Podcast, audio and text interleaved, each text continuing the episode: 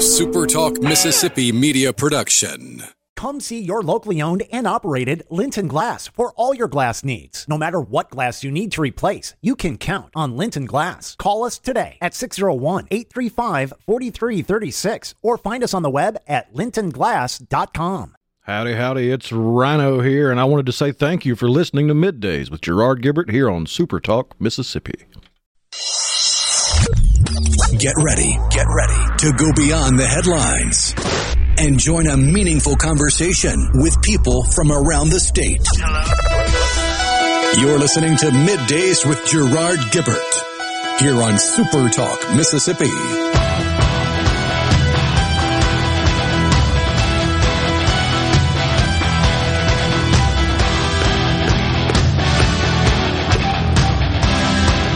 Good Thursday morning, Mississippi. I hope that you are doing well wherever you are in the state today.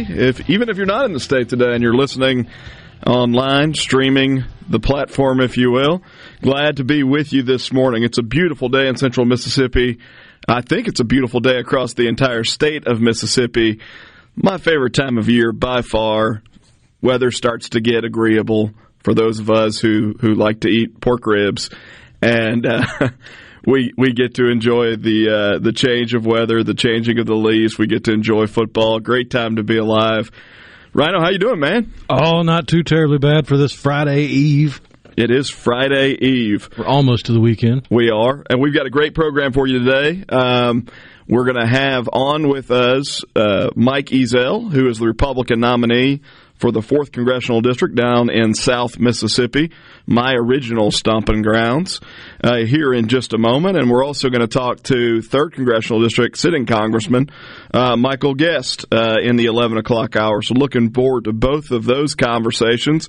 We're going to spend an awful lot of time today as we near the midterm election next Tuesday, breaking down sort of the dynamics that are at play, breaking down the individual races, giving you some insight into what is likely to occur next Tuesday and what that will mean for you. But first, I thought it might make a little sense to talk a little news from Mississippi. As most of you know or may know, the legislature decided to come back early yesterday. The governor had called a special session for an economic development project that they have called the Triple Crown Project. I don't know what the third crown is, but there are two facilities that they're talking about building. Basically, the legislature voted overwhelmingly to grant an incentive package yesterday to Steel Dynamics and some of its subsidiaries. The package includes approximately $247 million in direct state aid to Steel Dynamics, in addition to those resources that are for infrastructure and building and all the stuff that goes into getting a site up and running. Steel Dynamics will also receive a number of tax incentives, including a 15-year 100% corporate income tax credit, which means it will pay no corporate income taxes, a 10-year 3.5% payroll tax rebate. So essentially it will get money back on the payroll taxes that are paid on behalf of its employees, and then a sales and use tax exemption for construction and equipment around the building of this facility. So they won't pay any sales or use taxes either.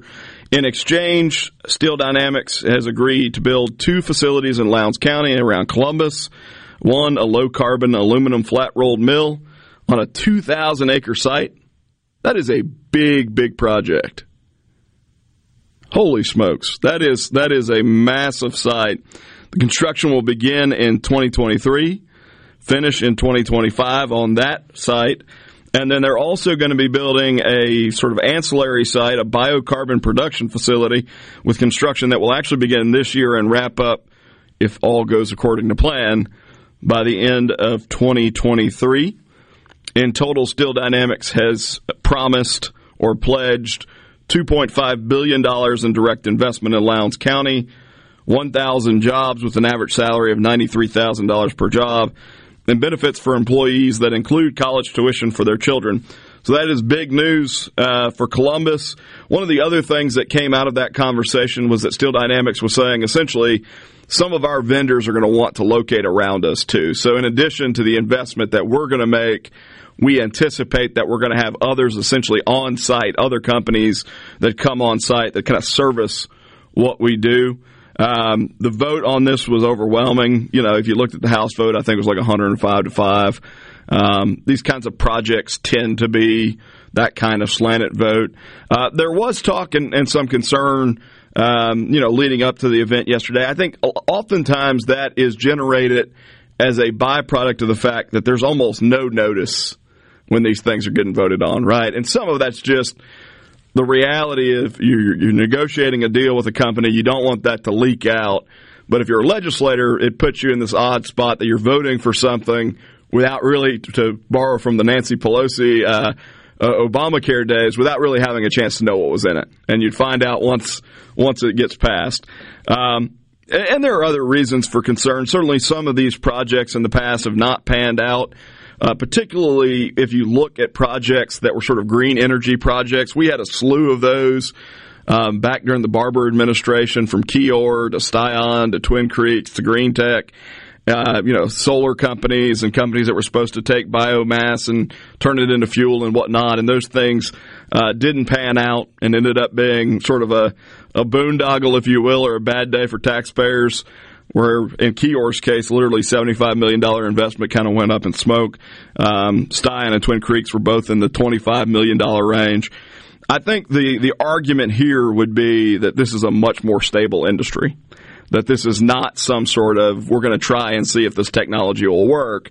It's something that's already being produced. We already know there's demand for it. And certainly if you're in Lowndes County or in the surrounding area, you're probably looking at it going, well, $93,000 a year is a heck of a lot better than what I'm currently doing. Now, I will say that if you're an employer up there already and you're not getting all these tax incentives, it probably feels like your employees are about to get poached, because you don't have the advantage of being able to do what this company is doing. But anyway, big news coming out of the Capitol yesterday. Obviously, the legislative session itself starts right around the corner. It feels like it's right around the corner. January. Do you get that sense like people are more sort of tuned into what's about to happen? Oh, yeah. People are already making their wish list for what they hope to see come out of the session. Yeah, there's just a different vibe as you get closer to session. There's this period post-session where everybody's like, you know, takes a deep breath, and they go, well, glad that's over. And then they kind of forget about what's happened. And then as it gets closer, we end up with a different environment. So we'll see what unfolds in the next couple of months as we head into session. Obviously, 2023 is an election year in Mississippi. We have off-year elections, one of only a handful of states that do that. And so every state legislator will be up for election in 23. All statewide elected officials will be up for election in 23. And, you know, as a result of that, we're going to go from midterms that are going to be very interesting right into statewide elections. Generally, in that environment, you don't see as much get pushed in the legislature as elections near. But we'll see. They certainly have tackled a lot in the last few years. One of the things that jumped out at me in looking at some Mississippi news was that on Tuesday night, a group, or I guess it's actually Monday night, a group called the Moral Monday Group with the Poor People's Campaign of Mississippi gathered outside the governor's mansion to protest the state, essentially, and its engagement around the water crisis, and the call on the state to be held accountable for allowing the water crisis to get to the point that it got to, and then, you know, calling on them to do something about it. I think it is a misguided approach. You know, certainly citizens should be concerned about what's going on in Jackson. Citizens should care about whether or not they have clean drinking water and the right quantity of water, garbage being picked up, police on the streets. All of those things are important. At some level, you can look at the state and say, does the state bear culpability? At some level, you got to exercise agency, and you got to say, hey, look, at the end of the day, we're responsible for our own well-being. And as a city, we've got to work to make sure the right leadership in place, the right infrastructure is in place, so that we can be successful. Ultimately, that's how people rise. And, you know, I applaud the idea of speaking for people who are historically disadvantaged. I think that needs to happen. Too often there are people who are in forgotten classes that get left. The best thing that can be done for people who start at a disadvantaged place is to treat them with the dignity and integrity to say that you can be successful, right? And not to look at it as a blame game where it's other people's fault, or as the type of situation where other people have to step in and play the role of savior. The state ultimately will do something with Jackson's water. I think there's plenty of motivation for the state to do that. But at the end of the day, if all this is the state steps in and fixes the problem, then 10 years from now we're going to have the exact same debate. Because what we need to be building is the capacity in communities to deal with problems for themselves. And so while I applaud the idea, I think there are probably better ways to go about doing it. One quick other note on Mississippi news as we head into break. Federal Judge Carlton Reeves appointed a receiver to manage the Hinds County Detention Center yesterday. This is after a decade of problems there. Cells that don't lock, lights that don't work, the ability of prisoners to climb from one cell to the next using the ceiling, guards that don't show up, all sorts of mess. The end result has been a lot of violence there, a lot of problems there, and finally a federal judge stepped in and said, we've had enough. You're listening to Middays with Gerard Gibert, coming at you from the Element Wealth Studio. Russ Latino guest hosting today. We will be back in just a moment.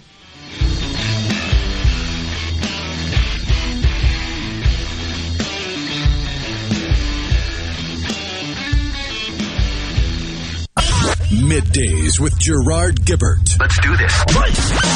On Super Talk Mississippi. Let's do it.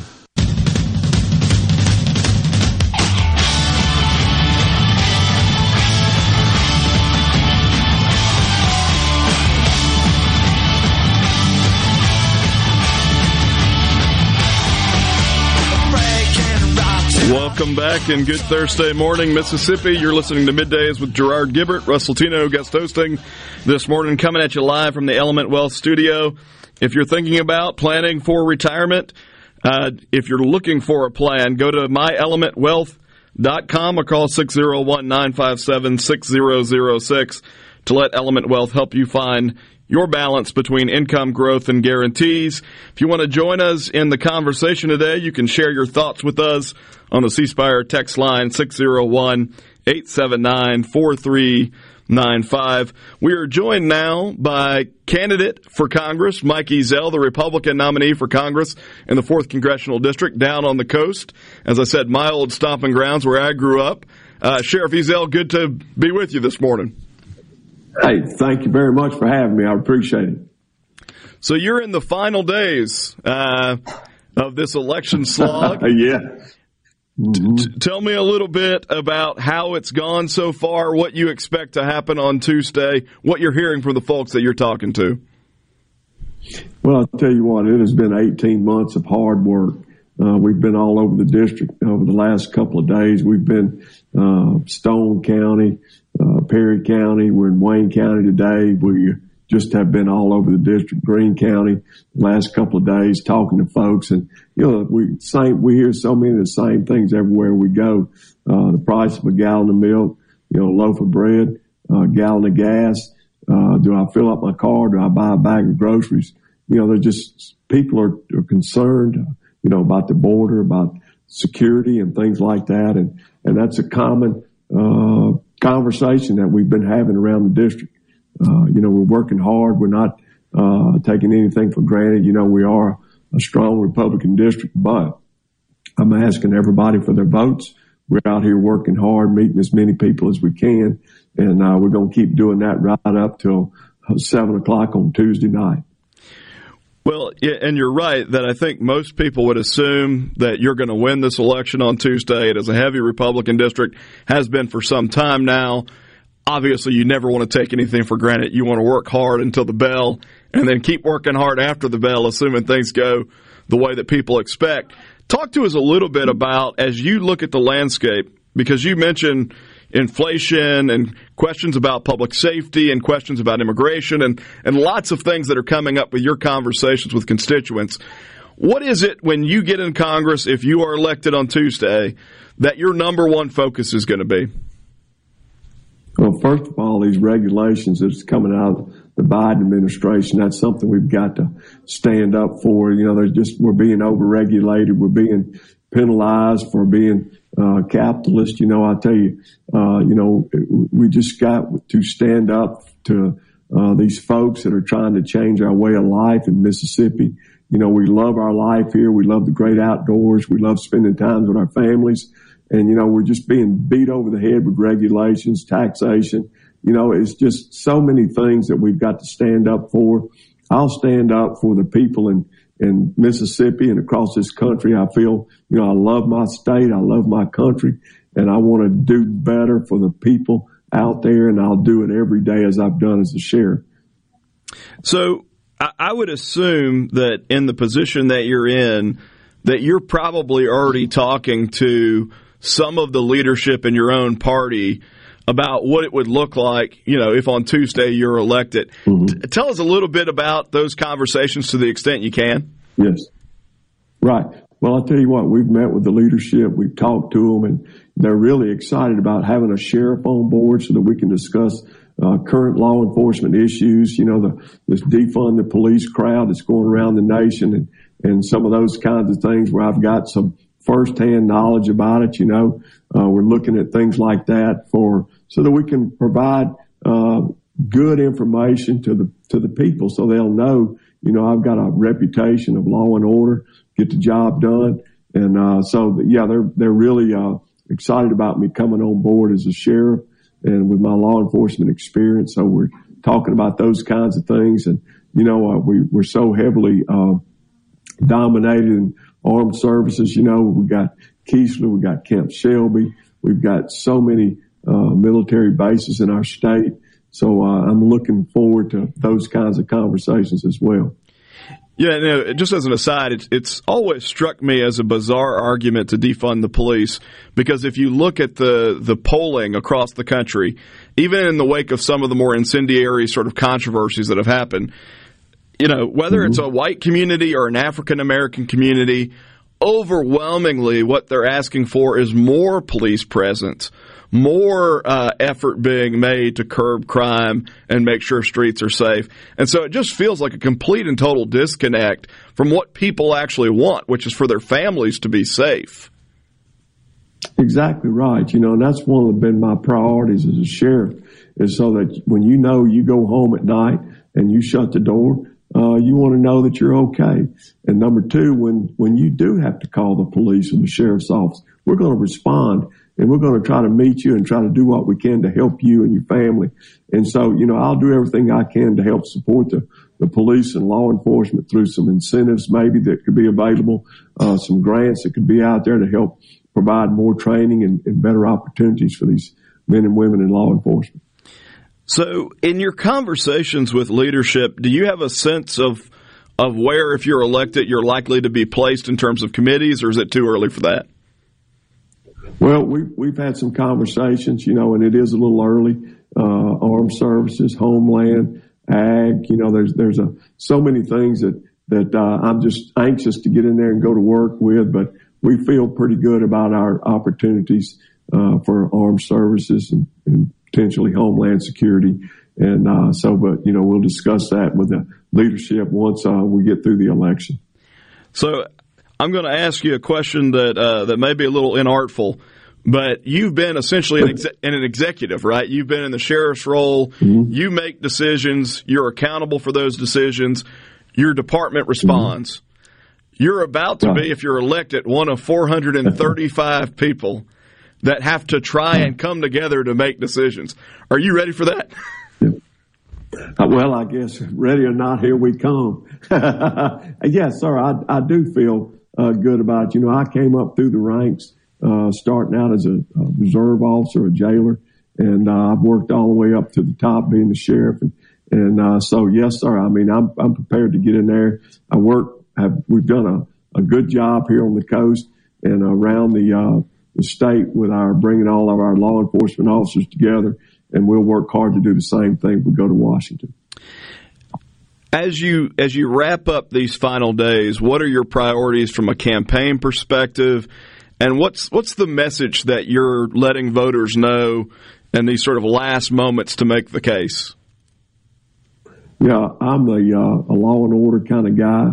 I'm a good citizen. I'll be providing you with the best government I can. I'll work with folks to try to get the job done. You know, I want to try to reach out and talk to as many people as I can. You know, I've always been available. I'll always work hard. People know me. Talk to the folks that I've worked with over the years, and you'll see that. I believe in giving a day's work for a day's pay. And I think we all should step up and be responsible, good citizens. And going forward, that's what I want everybody to understand about Mike Ezell. So let me ask you one more quick question. You obviously had a crowded field primary in the Republican Party down in the 4th Congressional District.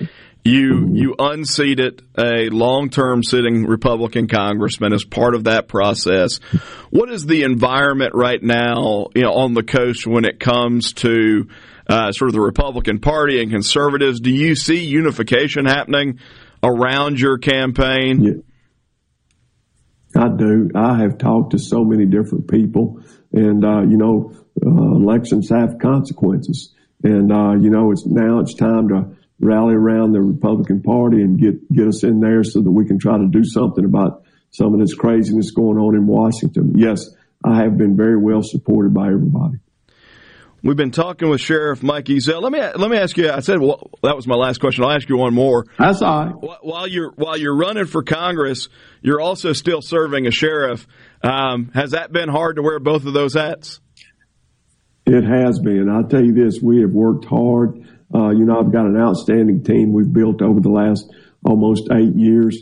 And yes, I'm still responsible for the people in Jackson County, and we're going to keep going right up to the last minute. You get any sleep? No. Maybe you can do that once you get through the election and get up to D.C. Have you spent much time in D.C.? I have. I've been up twice since the election. You know, when I went to the FBI Academy back a number of years ago, we went to D.C. on a pretty regular basis. So we're looking forward to it. Very good. We've been talking with Sheriff Mike Ezell, the Republican nominee for the 4th Congressional District. Obviously, election's right around the corner. Thank you, Sheriff Ezell. Thank you so much. You're listening to Middays with Gerard Gibert. Russ Latino guest hosting today from the Element Wealth Studio. We'll be back in just a moment.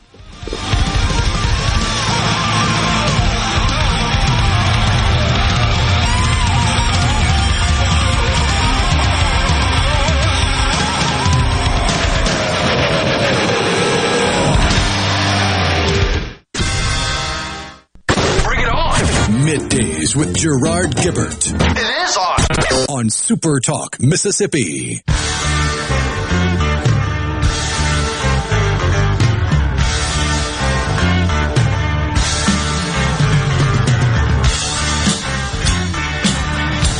Good Thursday morning, Mississippi. I hope you are doing well today. Beautiful day across the state of Mississippi. Russ Latino guest hosting for my buddy Gerard Gibert on Middays here today. Rhino in the studio booth over there, keeping things straight. Doing well? Trying to. I appreciate all the help, especially for a neophyte who's over here trying to figure all this stuff out. We just had a great conversation with Sheriff Mike Ezell, obviously the Republican nominee for Congress. He's going to find out on Tuesday if he's going up there to be a part of the Wild West show that is Washington, D.C., land of make-believe, where nothing really makes any sense and logic gets thrown out of the window.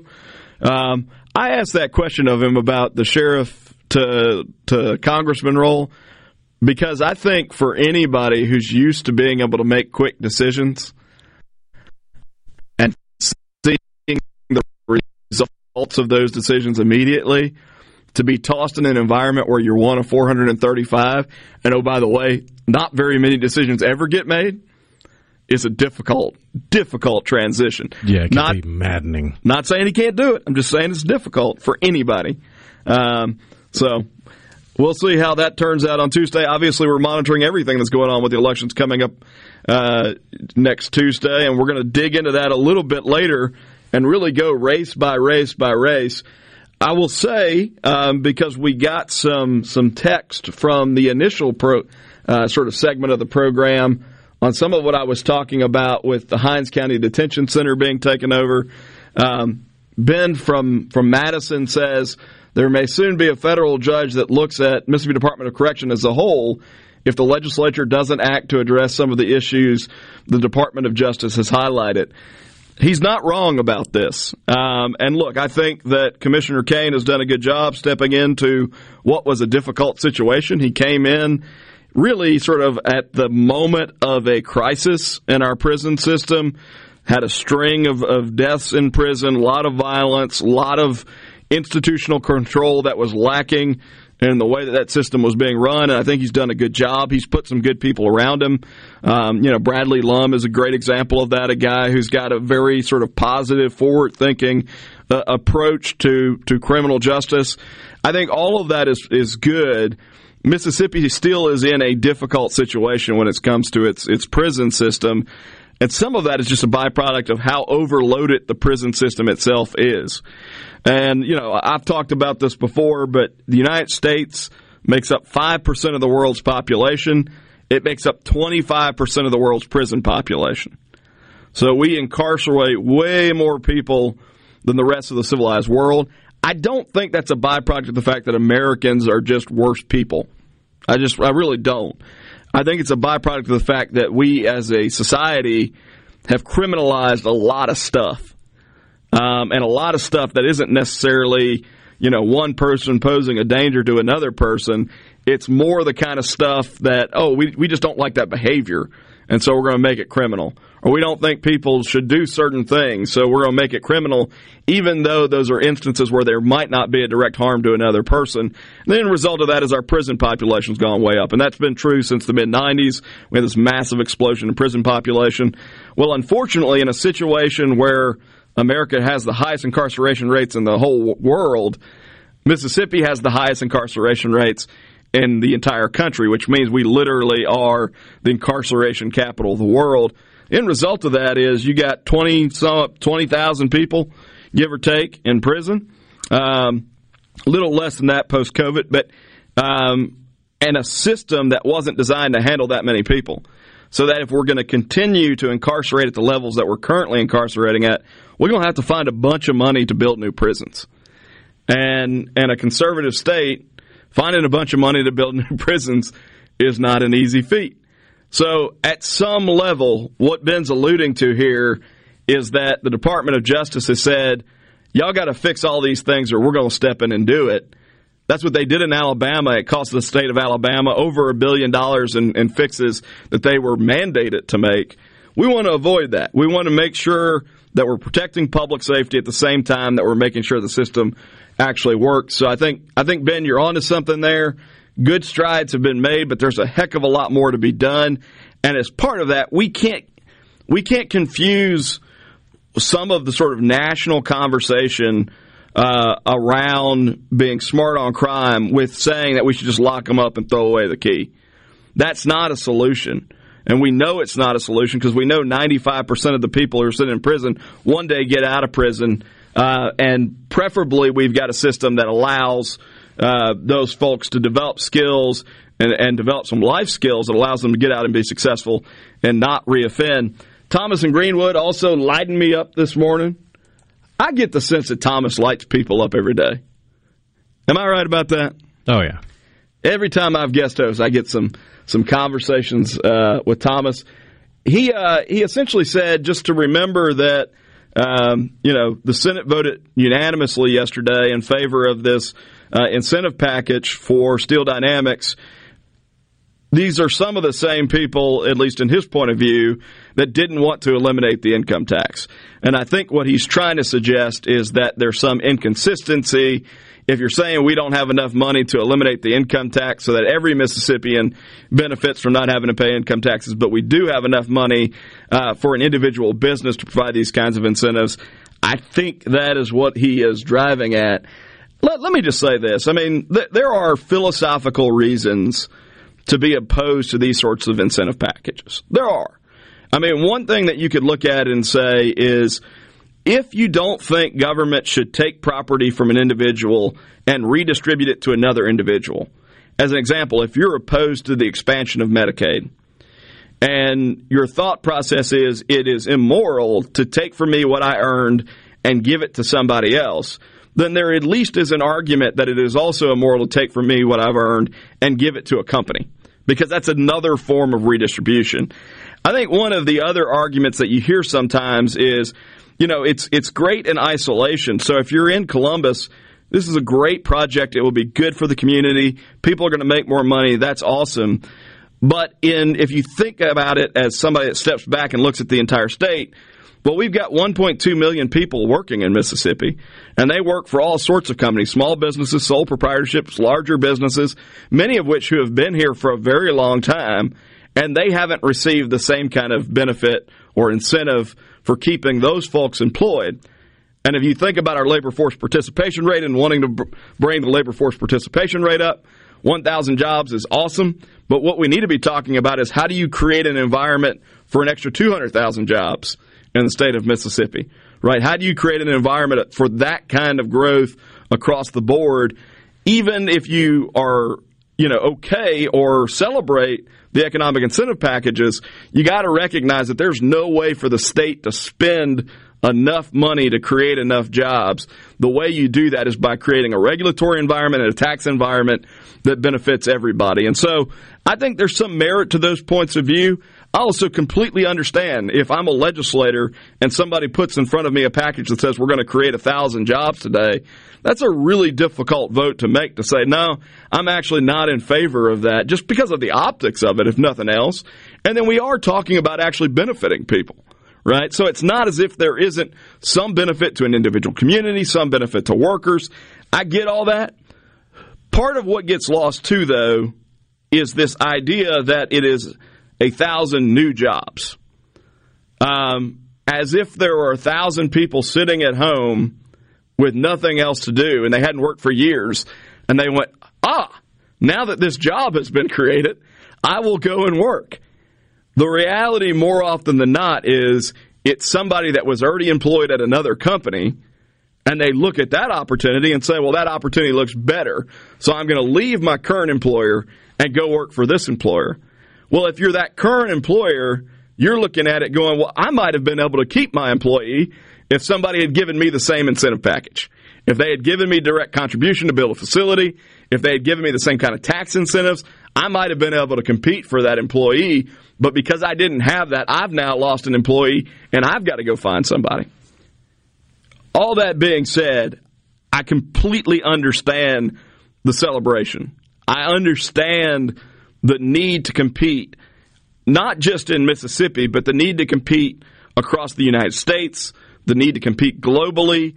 And whether you like it or not, the current economic environment is one where states are competing hard against each other for these companies.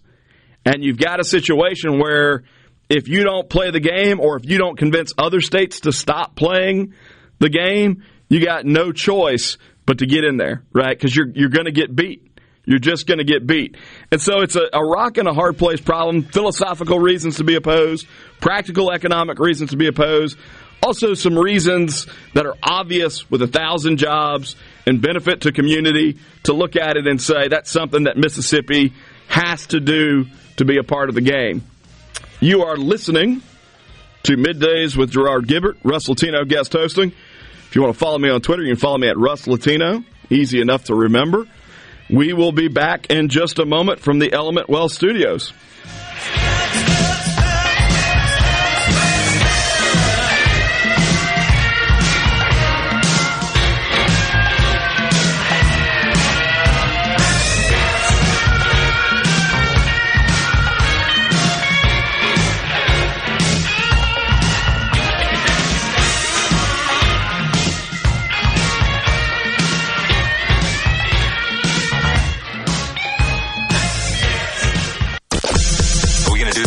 Middays with Gerard Gibert. Keep rolling. 3, 2, Super Talk Mississippi.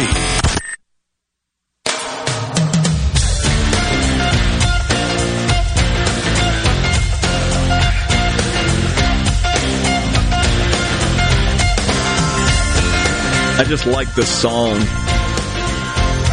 You really are excellent at picking music. Thank you. I just want to let you know that. Welcome back to Middays with Gerard Gibert. Russell Tino guest hosting today. Glad to be with you, Mississippi. Hope that you are doing well. In just a moment, we'll be joined by Congressman Michael Guest to talk about what's going on in D.C., upcoming elections, all the fun stuff in the world. And that will be good. We were talking a little bit before break about sort of the lead-in to next Tuesday, the sort of run-up to the midterm elections. And we're going to spend a lot of time after we speak with Congressman Guest really breaking down the midterm elections. But a big part of this right now is the level of economic upheaval, turmoil, et cetera, just across the board that Americans are dealing with. I'm reminded of James Carville in these moments, Rhino, when he famously quipped, "It's the economy, stupid." Like, at some level, all of these other issues are important, but if you're affecting somebody's pocketbook, if you're affecting the ability of somebody to put a gallon of milk in their refrigerator or some hamburger on the table, that's when they're going to start noticing whether or not you're doing a good job, right? It's easier to worry about the little stuff when you're eating higher on the hog. No doubt about it. No doubt about it. It's a luxury to consider cancel culture or wokeism or whatever you want to call it, when you feel like everything that you need is pretty much taken care of. You've got your iPhone 14, you're drinking your $8 frap, the world is great, and now I get to get on Twitter and tell everybody the world sucks and here's why, right? It's a little different when you start to feel like, oh, maybe the world actually isn't working out the way it's supposed to. Let me resort to first priorities or first needs, and that's stuff like how do I put food on the table, rent, electricity, etc. The turmoil shows no signs of abating between now and Tuesday, and candidly, it shows no signs of abating anytime soon. The Federal Reserve yesterday raised interest rates by another 75 basis points. That's now, what, four in a row? Yep. 475 basis point increases in a row. You know, when they and six since March. So when they started with a 25 basis point increase. And this was at a time where they were still talking about, well, inflation's going to be transitory. It's largely supply chain concerns. You know, this is not something that we foresee being prolonged. And we went from 25 basis points to 50 basis points to four in a row, 75 basis point hikes, which is unheard of, and there's probably more coming. And so the end result of all of that is that you've got a stock market that is spazzing out on a daily basis. I know you guys talk about it being the kangaroo market. Oh, yeah, up and down and up and down. The swings are so wild right now, and it's so volatile.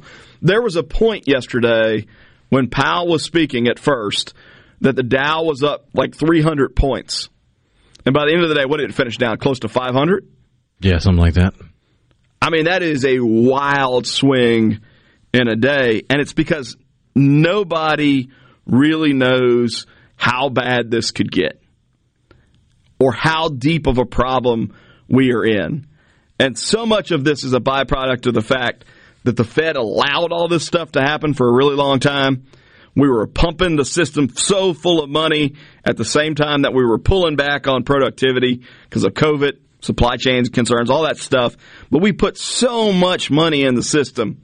And the Fed was buying corporate bonds, and everything was great, and people were euphoric about the housing market and the stock market and everything else, and they could not see the damage that they were doing to the economy until it was too late.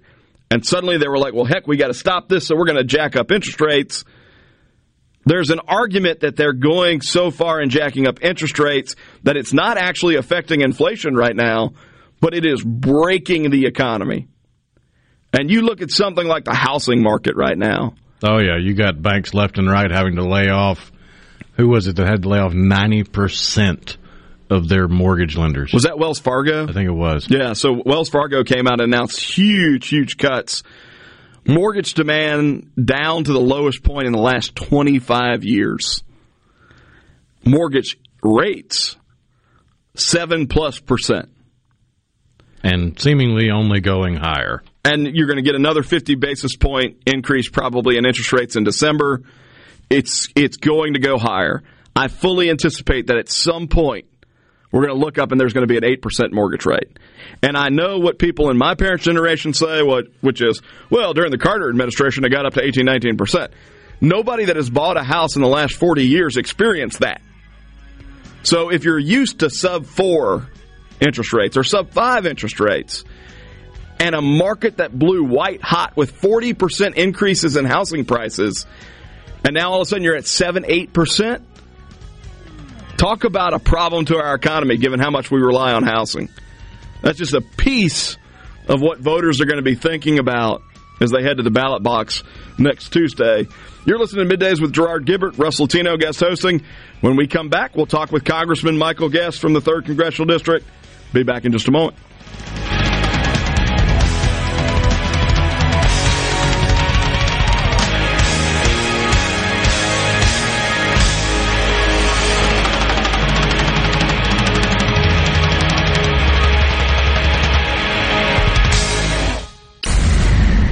Welcome to the show that challenges you to think deeply and look beyond political posturing. You're listening to Middays with Gerard Gibert here on Super Talk Mississippi.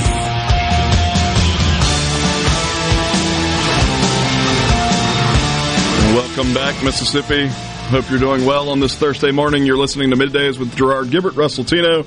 Guest hosting, joined now in the Element Wealth studio, live, Congressman Michael Guest, 3rd Congressional District. Welcome. Well, thank you for having me. Great to be home. Great to be on the campaign trail, and great to be sitting in here with you.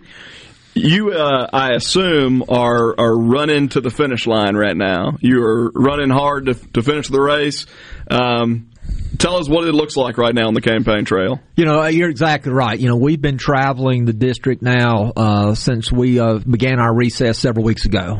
And we have been in all 23 counties this week. Earlier this week, we were in Neshoba County, spent a great deal of time, really a whole day up there in Neshoba County. Tuesday, Clark County, Jasper County, Jones County, and then ended the day in Hinds County. Today is going to be focused mainly here in the metro area. We're going to be here today in Hinds County, and then we'll be in Rankin County, and then probably finish the day doing a little door-to-door this afternoon. Great weather to do that. Doing door-to-door in June and August gets extremely hot, but right now the weather is perfect for that. So probably in the day doing some of that. But we're working hard, just reminding people there's an election, encouraging people to get out and vote. I think the last part of that is so incredibly important. For whatever reason, in the last couple of election cycles that I've watched that don't involve a presidential, it feels like people maybe just assume, hey, my candidate's going to win this, or my candidate's not going to win this, and so they just don't show up. And it's so important to take that civic responsibility on and show up and make sure your voice gets heard. So I appreciate you bringing that up. And just reminding listeners, you know, I mean, one of the greatest privileges that we have as Americans is to select our leaders, to be able to go to the ballot box. And we've had our soldiers, our servicemen and women who have fought and sometimes sacrificed their very lives to give us that opportunity. And so when we don't vote, we're dishonoring that service. And so it is important. It is an extreme important civic duty for everyone to go vote. And I hope that everyone will take time between now and Tuesday. If you're going to be out of town, if you're over 65, you can go ahead and vote absentee between now and noon on Saturday at your local circuit clerk's office. You can also request mail-in ballots. They have to be placed in the mail. They have to be postmarked by Election Day. And we know that the ballots are the polling places will be open from 7 a.m. to 7 p.m. on Tuesday, November the 8th. As you're traveling the district right now, because it sounds like you've been in a lot of different places in rapid succession, what are you hearing from people? A couple things. One is people are beginning to become excited for feel that Republicans will retake the House and very likely retake the Senate. The issues that people are focused on here are the same issues I think that we're seeing nationwide. The economy and inflation clearly are number one and two. It impacts everyone, and so regardless of where you are throughout the district, those two issues are going to be the top two on their list, followed very closely by crime and immigration. Those are all four issues that Republicans poll very well on when you're polling potential voters on who they trust to deal with those issues. And so all of the major issues that are on the minds of Americans are all issues that Republicans really stand firm on. And I think that that's why you're beginning to see this enthusiasm building not only throughout the district, but I believe across the country, because people want to see the Republican Party retake Congress to serve as a check and balance on what we've seen this administration do over the last 2 years. You've been in Congress now for 4 years. This will be your third term if you're elected on Tuesday. Talk to me a little bit about the experience that you've had, because you've been in Congress in an interesting point in history, not just because the Republican Party has been in the minority, but there's been a lot going on, whether it's COVID and sort of the rancor around elections, and there's just a lot of distrust, even more so than normal for Washington right now. I'm curious your thoughts, having kind of lived it. Yeah, you know, we kind of came in and were drinking out of a fire hose very early. I mean, we came in, my freshman class, we came into a partial government shutdown. A portion of the government had been funded, but not the government in its entirety. We came in under a House of Representatives that was controlled by Nancy Pelosi. We had Donald Trump as our president, and the economy was doing well. We saw our energy policies were working under President Trump, but we saw that when Democrats took the House, they very quickly tried to do everything that they could to undo the successful policies. We saw not one but two impeachment votes against the president that were brought forth by Speaker Pelosi, both of which I opposed. We also saw, COVID. You mentioned that, really just a game changer. And I believe that, once we saw COVID, that was the thing that really tilted our economy. If prior to COVID, I believe that Donald Trump was online to not only win election, but win election easily. And I felt that Republicans had a very good chance to retake the House of Representatives and even pick up seats in the U.S. Senate. COVID changed all that. And when we forced our businesses to shut down, when we forced people to stay home, when we began to damage our economy, that had a very chilling impact. And so I've had the opportunity to see a lot while I'm there. I have always been in the minority and in very excited about the potential to serve in the majority in the House. What would that look like for you personally? Let's assume that Republicans take control of the House. All the prognosticators are saying that's likely to happen. Does it change your role in serving in the House? What we would like to do for our particular office is currently we serve on transportation, infrastructure, and homeland security, two very important committees. But with Stephen Palazzo not returning to Congress, that is going to open up a seat on the Appropriations Committee. Mississippi has had a representative on the Appropriations Committee in the House of Representatives since Jamie Whitten. Jamie Whitten served in that capacity. Then you saw at that time, before he became Senator, Roger Wicker served on Appropriations. Alan Nunley was an appropriator. Stephen Palazzo.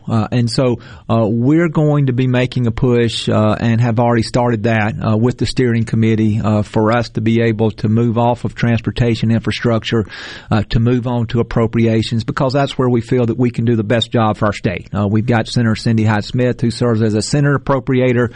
So to have an appropriator both in the House and Senate, I think gives Mississippi the best chance to make sure that we are taking care of those critical needs in our state. So apart from what it will do in your role, obviously if Republicans take control of Congress, you're going to get a new batch of leadership. You'll have a new Speaker of the House. Nancy Pelosi will have to step down, right? You'll have a new majority leader. What is that shaping up to look like in the event that Republicans do what people are anticipating? Well, and I will tell you, you mentioned the fact that Nancy Pelosi will no longer be Speaker. That's something that is universally praised throughout the campaign trail. I think people are looking forward to seeing not only Republicans take over, but they're looking forward to seeing a new Speaker. Leadership elections will be held 1 week after the election. So election will be November the 8th. Leadership elections for the Republican caucus are scheduled on the 15th. I think it's apparent that Kevin McCarthy will be and continue to be the leader of the Republican Party, and he will be the next Speaker of the House. I'll tell your listeners that no one has worked harder in campaigning for candidates across the country, raising money to secure the majority than Kevin McCarthy. He is a workhorse. He never goes home. He is either in Washington, D.C. when we are there serving in Congress, or he is traveling across the country in different districts to support Republican candidates. And so clearly I believe that he deserves to be the leader of our caucus. Followed closely behind him will be Steve Scalise. Steve Scalise will be receiving a promotion from whip to majority leader. Steve has done an amazing job. The fact that he's from our neighboring state of Louisiana, often coming to Mississippi to help candidates here. Steve also has worked extremely hard for us to be able to retake the majority. And it seems like the third race in that leadership is going to be the most hotly contested race as to whip. There are currently three candidates who are vying for that, all extremely qualified, and that will probably be a very close race as to determine who will serve in that crucial position next Congress. Obviously, we put a ton of attention on elections, and it feels like election seasons get closer and closer to each other. But the whole point of an election is to put people in positions of influence to be able to change things, right? To be able to enact good policy, prevent bad policy from coming to fruition. Tell me a little bit about Kevin McCarthy's plan, because it reminds me of Newt Gingrich's Contract with America. He has come out with the Commitment to America, focused on things such as the economy, safety, and having Congress accountable to the people. So he's got a plan, and we intend to implement that plan very quickly in January. We've been talking with Congressman Michael Guest from the 3rd Congressional District. Congressman, thank you for coming in and being with us just a few days before the election. Remind everybody to go vote next Tuesday. Next Tuesday, 7 to 7. Please vote. Very good. You're listening to Middays with Gerard Gibert. Russ Latino guest hosting from the Element Wealth Studio. We'll be back in just a moment.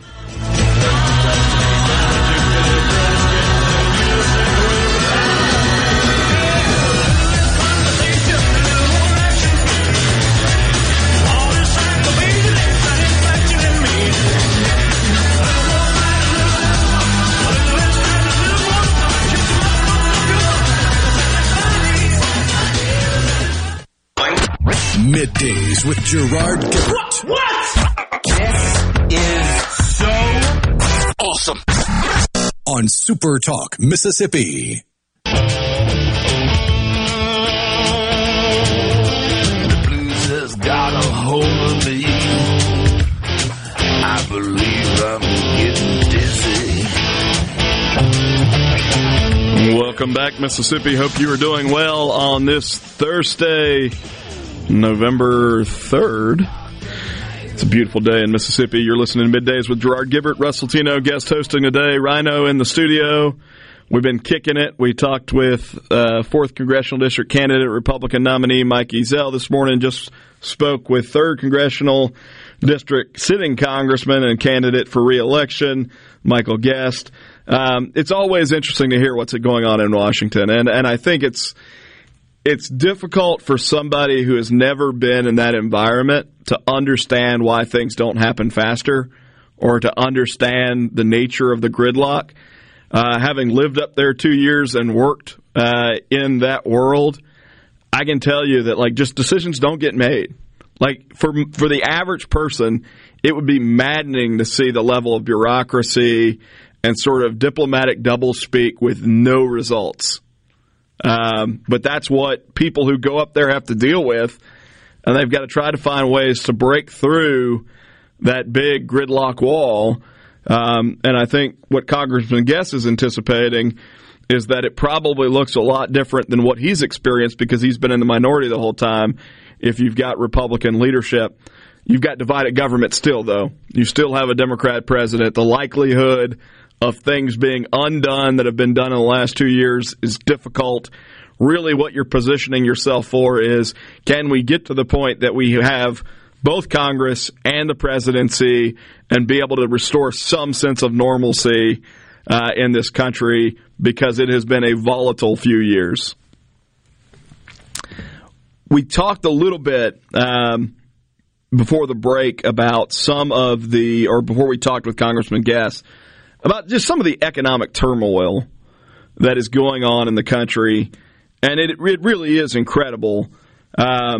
You know, we're seeing it again today in the markets as they fluctuate. We're dealing with what the Federal Reserve is doing to try and control interest rates. And, you know, there are all sorts of unintended consequences from that. A big part of the conversation around the economy really has been around the price of gas at the pump.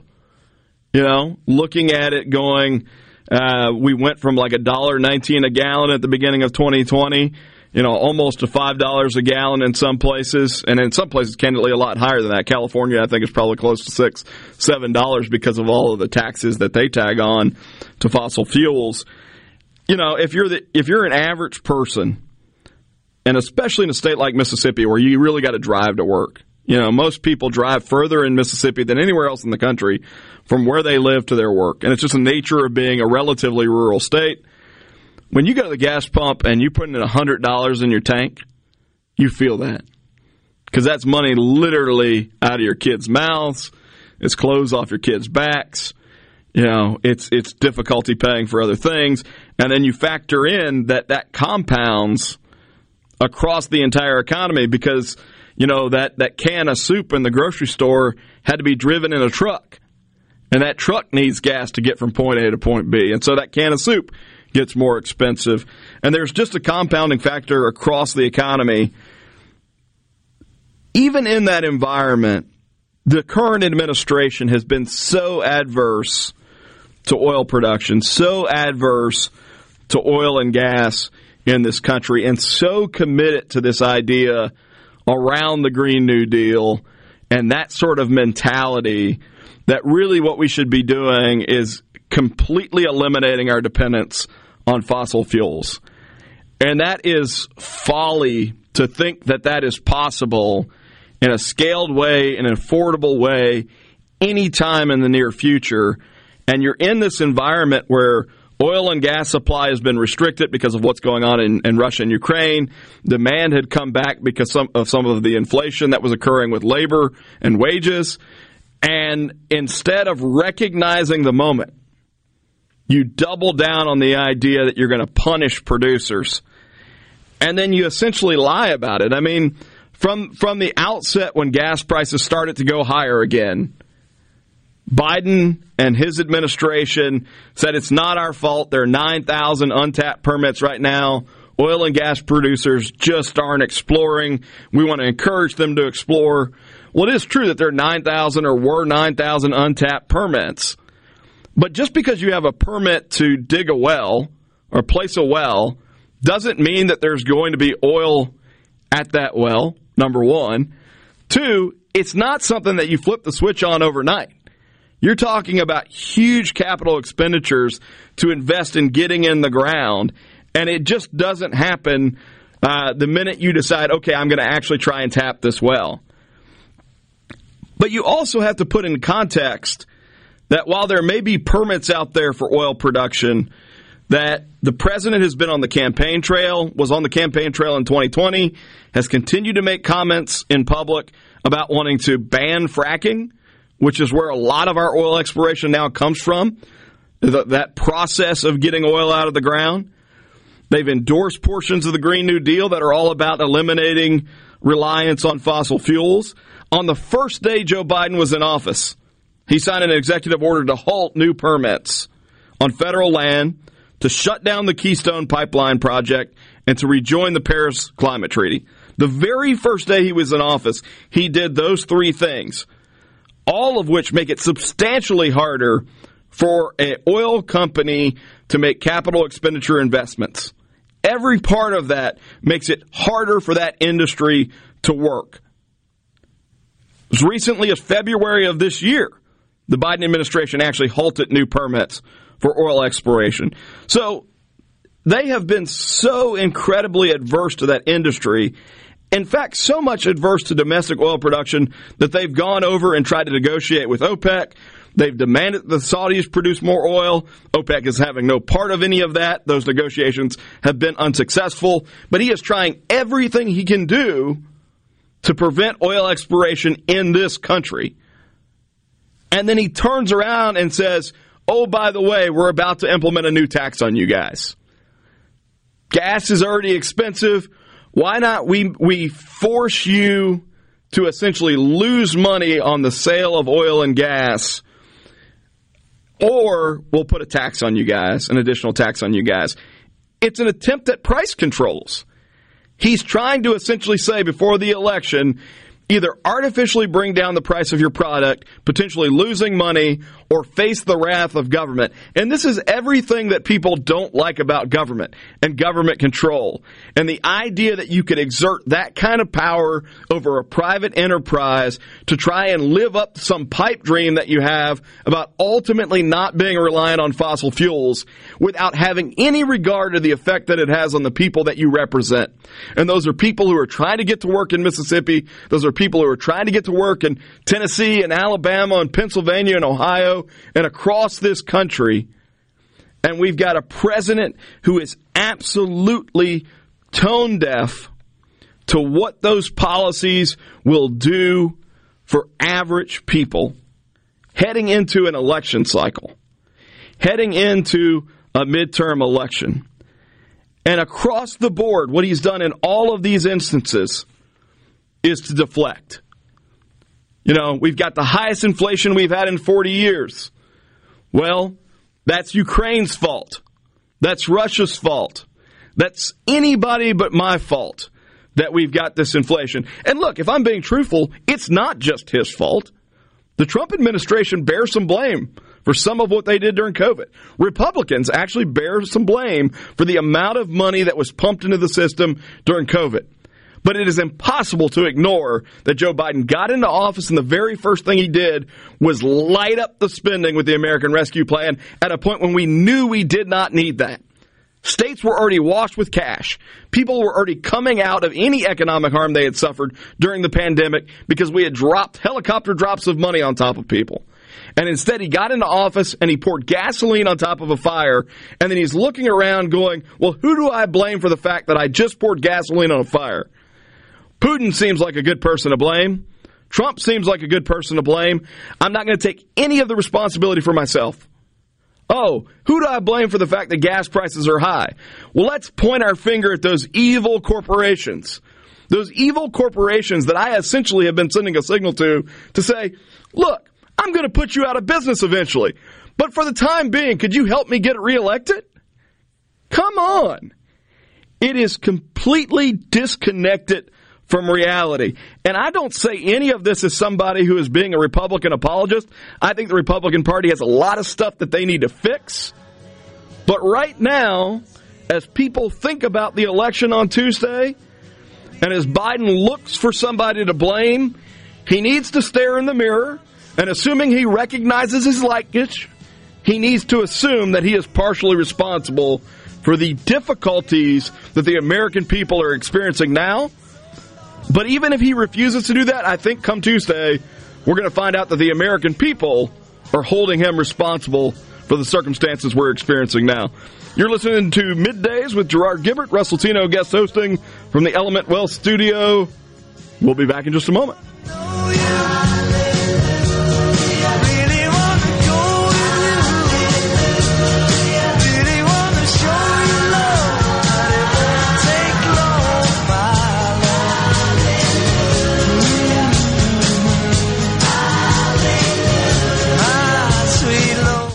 Talk Mississippi. Right you adoring fans. It's time for Middays with Gerard Gibert on Super Talk Mississippi.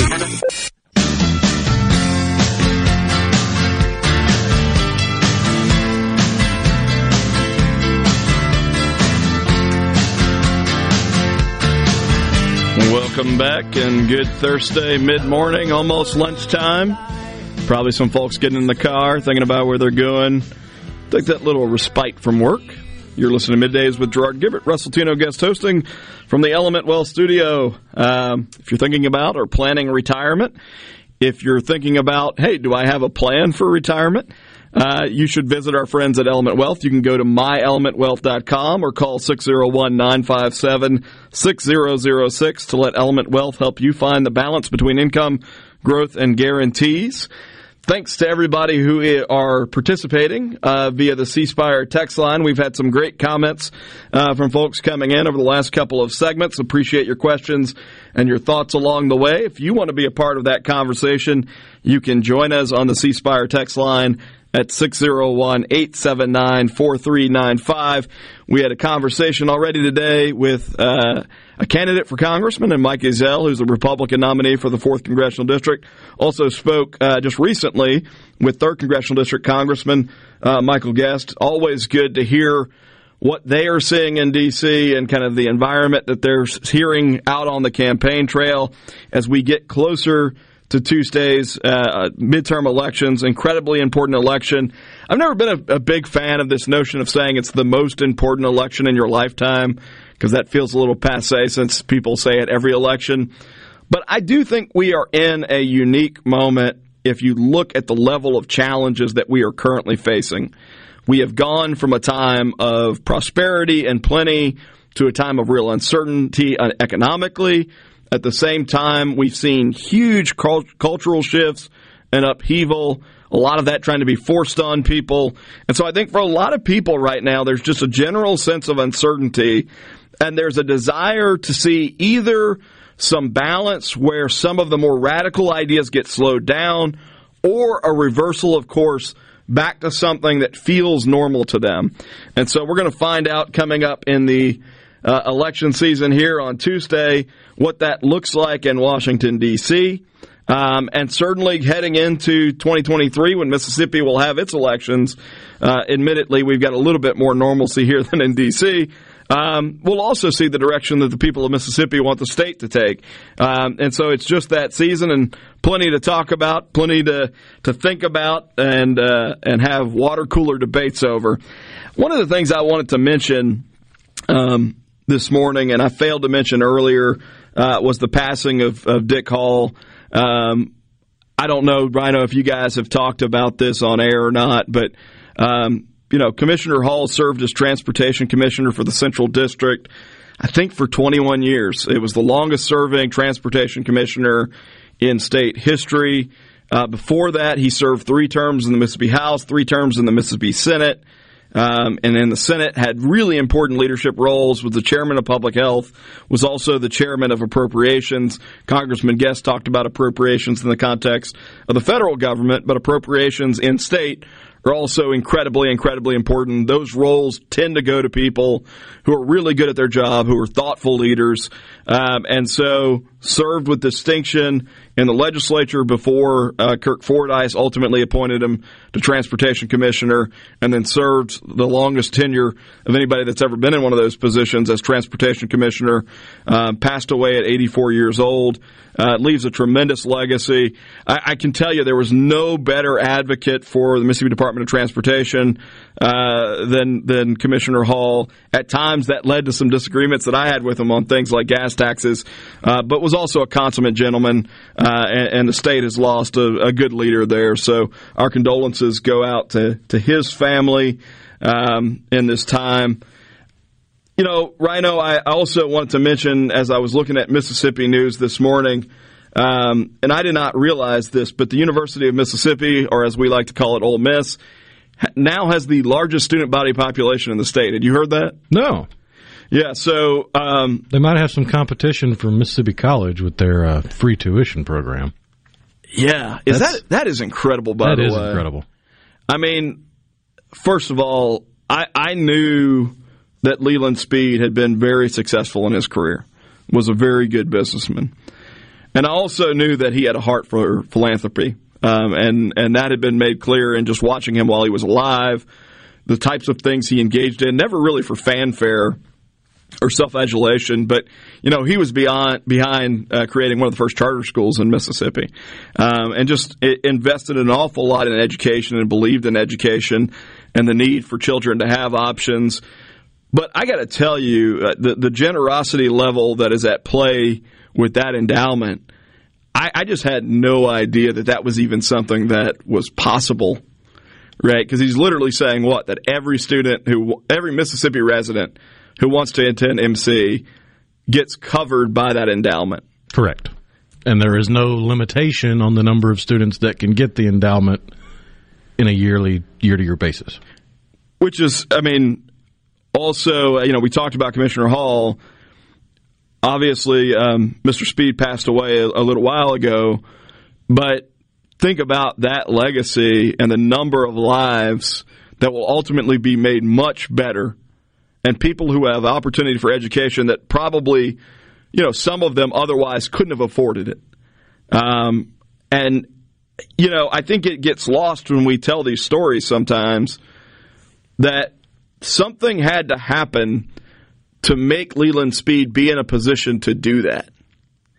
Right? Right. We had to have a system that allowed for somebody who had a good idea, was willing to work really hard, figured out how to get along with people, figured out how to create value for other people in his business dealings to be that successful.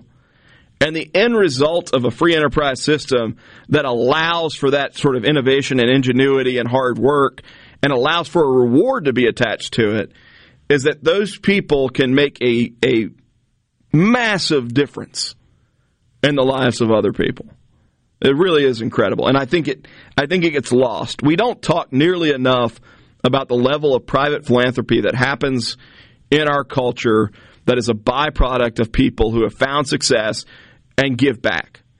You know, I worked for a season for the Koch brothers, and people always think of the Koch brothers as these insidious, dark figures, and having been around, there really were four, but having been around the two that people think about when they think about the Koch brothers, Charles and David's passed away now, there couldn't be, in Charles's case, a more philosophical, thoughtful, generous human being. In David's case, you know, he was a New Yorker by the end of his life, so he had that New York sort of personality, but he gave away so much money to things that had nothing to do with politics. And I remember the day he passed away, Twitter, you know, is as evil as Twitter can be at times, and were really, really disrespectful on the day he passed away. That was the same day that Ruth Bader Ginsburg had been admitted to Sloan Kettering Hospital in New York. And being able to say to people, you realize that the hospital that she's been treated at all these years and is currently being treated at would not exist but for David Koch. He literally funded their entire cancer wing, right? So that research and that facility and that opportunity for, at the time, Ruth Bader Ginsburg to get world-class treatment does not exist without, one, an economy that allows somebody to become successful because they do something well, and two, the generosity of spirit to say, this society has blessed me, and so I'm going to find a way to bless other people. And it gets lost often in these conversations. Yeah, really the only time you hear about philanthropy is right around Christmas time when you have the secret Santas that come by and pay for everybody's layaway. Yeah, or you know, some of that happens where people are looking for tax deductions at the end of the year. But if you're giving $150 million to a hospital, as an example, that's not about a tax deduction. Right. It's about something much, much deeper than that. And we make all of these assumptions about people who have been successful, and I think a lot of those assumptions are really unfair. And, you know, I guess I started this by mentioning the fact that Ole Miss had jumped to number one in terms of student population. I think, let me say this, that's largely because the other universities in the state are actually losing students. Ole Miss did have about a 5% increase in its student population. Literally every other public university in the state of Mississippi lost students year over year. That could make for an entire segment, multiple segments, on why that's happening. But a continuation of the thought around David Koch and sort of what people do with their money once they've earned success. Did you see the back and forth between Elon Musk and AOC? Oh, yeah. Have you seen her latest accusation that she's hurled towards Elon? No, what'd she say? She's saying that he's obsessed with her and has now revoked her privileges of being verified because her verifications aren't working. Well, it's interesting that she says that he's obsessed with her, because I was looking at it. She keeps tweeting about him. I mean, she's tweeting about him, and then he has the audacity to respond, and somehow that's an obsession on his part. Look. That's her playbook, though. I don't hero worship Elon because I think he's bizarre enough that he'll eventually do some things that I'm like, oh, I don't like that. But I love what he does because he gets people worked up in a frenzy who are overly sensitive, and he doesn't care. And there's something pretty refreshing about that in a society that's canceling people. You're listening to Middays with Gerard Gibert, Russ Latino guest hosting. We'll be back in just a moment.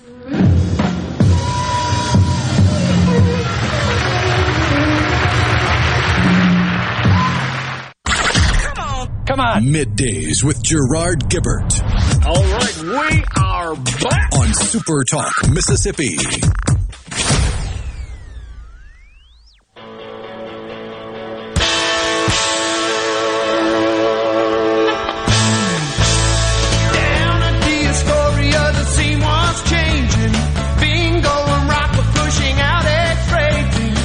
Welcome back, Mississippi. I hope you're doing well on this Thursday. You're listening to Middays with Gerard Gibert, Russ Latino, guest hosting today from the Element Wealth studio. If you want to be a part of the conversation, you can join us on the Ceasefire text line, 601-879-4395. Middays with Gerard Gibert and Sports Talk Mississippi will be in downtown Starkville tomorrow. They'll be talking about everything Starkville and Mississippi's college town. Where do you know where they're going to be? I do not. I was going to tell people to go out and say hello, but somewhere in Starkville, just listen for Gerard and look for a van somewhere, and there they will be. Maybe we'll get that in a bit. In a Mississippi Minute with Steve Azar. Today on the show with Steve, you'll hear an interview with actor Joel Murray, who will talk about his acting career on hit shows like Mad Men and Shameless, and you'll hear some stories about his brother, Bill Murray. All-time favorite. I love Bill Murray. If I could just hang out with Bill Murray and Steve Martin for a while, I could probably be okay just kicking the bucket. You've heard about his famous quarrel with Chevy Chase. I've heard about the brothers' quarrel with Chevy Chase. Yeah. I think they both were involved in that little scrap. Which is what makes that whole scene in Caddyshack where they're talking about the grass. That's acting, man, because they hated each other. They couldn't stand to be in the same room, but they're being friendly-ish on screen. As it turns out, at least what I understand is there are a lot of people who don't like Chevy Chase. Yeah, he's a bit of an abrasive personality and thinks very highly of himself. And if you don't share that same level of admiration for Chevy Chase, then he's not going to like you. Tough to be Chevy. But I will say this. That string of movies in the late 80s, early 90s with him, he was fun to watch. Oh, yeah. He's a funny dude. Fun to watch. Funny people can also be very full of themselves. Sure, no doubt. Well, Joel Murray, cool guest on In a Mississippi Minute with Steve Azar. That's presented by visitmississippi.org. You can hear the show today between 1 and 2 p.m. So essentially when Rhino and I are done, don't go anywhere. Stick around and listen to In a Mississippi Minute. You were telling me during break that Ray Guy also passed away. Yeah, we got that news this morning. He passed away at the age of 72, the former Southern Miss punter. I believe he was the first punter selected in the first round of the NFL draft, and he even has the punting award in collegiate football named after him. I have always thought that despite the mess that kickers get and punters get, that if I had ever been athletic enough to play football, beyond junior high or junior varsity, I would have liked to have been a professional kicker because I think it's a pretty good gig.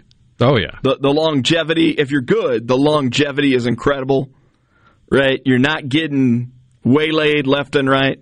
It's not a bad gig. Just saying. Sorry to hear that about Red Guy. Yeah. You know, we were talking a little bit before the last break about the situation with AOC and Elon. And I think some of it, you know, she obviously likes the notoriety of the back and forth. And I think Elon just loves being a troll, essentially. And it's sort of like I'm a mega billionaire. It doesn't really affect me if you like me or not. So I'm gonna have a little bit of fun in the process. And look, I mean, he's clearly a different dude. He thinks differently. But it is amazing how triggered people are by him. Just astounding. And you know, if you think about this whole Twitter thing, I think initially he wasn't even trying to actually own it. Like, I think he was just trying to make a point. And then Twitter was like, no, we're going to force you to buy us. so it was clear that he didn't necessarily want to go through with it. But ultimately, I think because the law was probably going to work against him, he did. But people who are looking at him coming into Twitter, you know, as some sort of end-of-the-world apocalyptic thing. We talked about Joe Biden deflecting earlier. It is an incredible amount of deflection or projection that's going on when you criticize Elon Musk for wanting there to be some degree of diversity of thought on Twitter or acting as if that's an attack on democracy, because you look at the numbers, 99% of all political contributions from Twitter employees go to Democrat candidates. I'm not making that up. Google it. You don't believe me? Google it. Worth a Google. 99% of all political contributions from Twitter employees go to Democrat candidates. Do you think, even if they're trying to be unbiased, do you think if you're in a room of people who agree exactly with what you believe, that that's not going to factor into the way that you think about content moderation and algorithms and cancellations? And then if you look at the content being produced, 70% of content on Twitter is produced by self-identified liberals according to Pew Research. Right, they're producing at a 2-to-1 ratio over conservatives. So this notion that they are acting as some sort of paragon of diverse thought in the beginning is crazy, and how threatened they are by the idea that conservatives might actually have a platform for an equal voice in the marketplace of ideas. They see that as a threat to democracy. It's not. What is a threat to democracy and fascism is when you literally silence other people's viewpoints because you don't like them. So, for my part on this deal with Twitter, one, it's fun watching him gig AOC, but two, I'm glad he's in the position he's in. You're listening to Middays with Gerard Gibert, Russ Latino guest hosting. We will be back in just a moment. Get ready to go beyond the headlines and join a meaningful conversation with people from around the state. Hello. You're listening to Middays with Gerard Gibert, here on Super Talk Mississippi.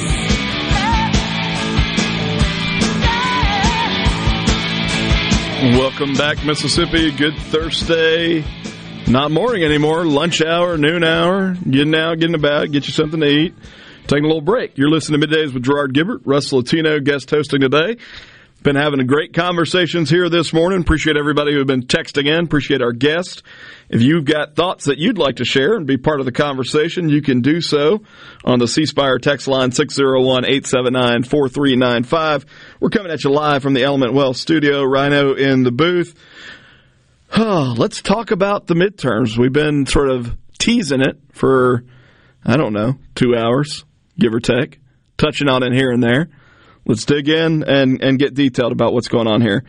I think it is important as we think about the elections next Tuesday and what's going to happen with control of Congress to have some real appreciation of sort of the climate that we are currently in. And we've talked about this a lot in other contexts and in other shows, just how bad the economy is.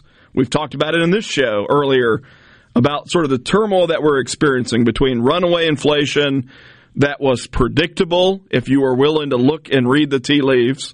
You've got massive government expenditures because of COVID, coming out of COVID.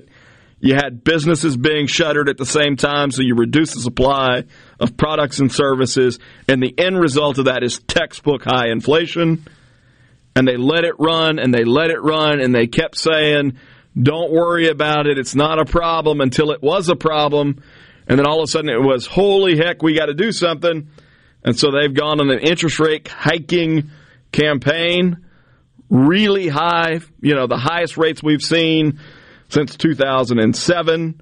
If you look at mortgage rates, even higher on those because of how they're tied to the Fed fund rates. The entire economy is in a perilous situation.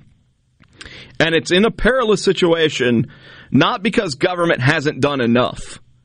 It is in a perilous situation because government has done far too much.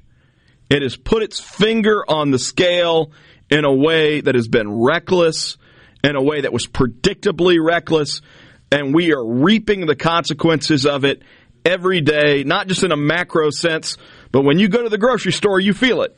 When you pull up to the gas pump right now, you're feeling it. And the one side of the equation solution to all of this is more government control, more command and control economics. You see it with the Green New Deal mentality. Even that whole package of things has never moved. The ideas keep popping back up like weeds, right? We need more government control over energy. We need more government control over the job market. We need more government control over construction. We need more government control over healthcare. On and on and on down the line, those things keep popping up, and the goal is to get to a point where the federal government, in a centralized way, controls every aspect of the economy. And if they control every aspect of the economy, candidly, they control every aspect of your life. You're sitting here looking at a situation where the idea of law and order at the border has been thrown out the window.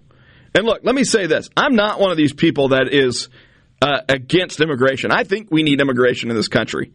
I think this country was founded on the idea of immigration, with people from different cultures coming together around a set of ideas about freedom, about individual agency, about free speech, all of those things that were tied up at our founding that were so revolutionary. And really, it was people from all over the world that came and acclimated to those ideas or pushed those ideas imperfectly at times. But that has been the trajectory of our country towards freedom. But it's a lot of different people tied up in those ideas. So I'm for immigration. I think we also have to recognize that a nation without borders is not a nation, right?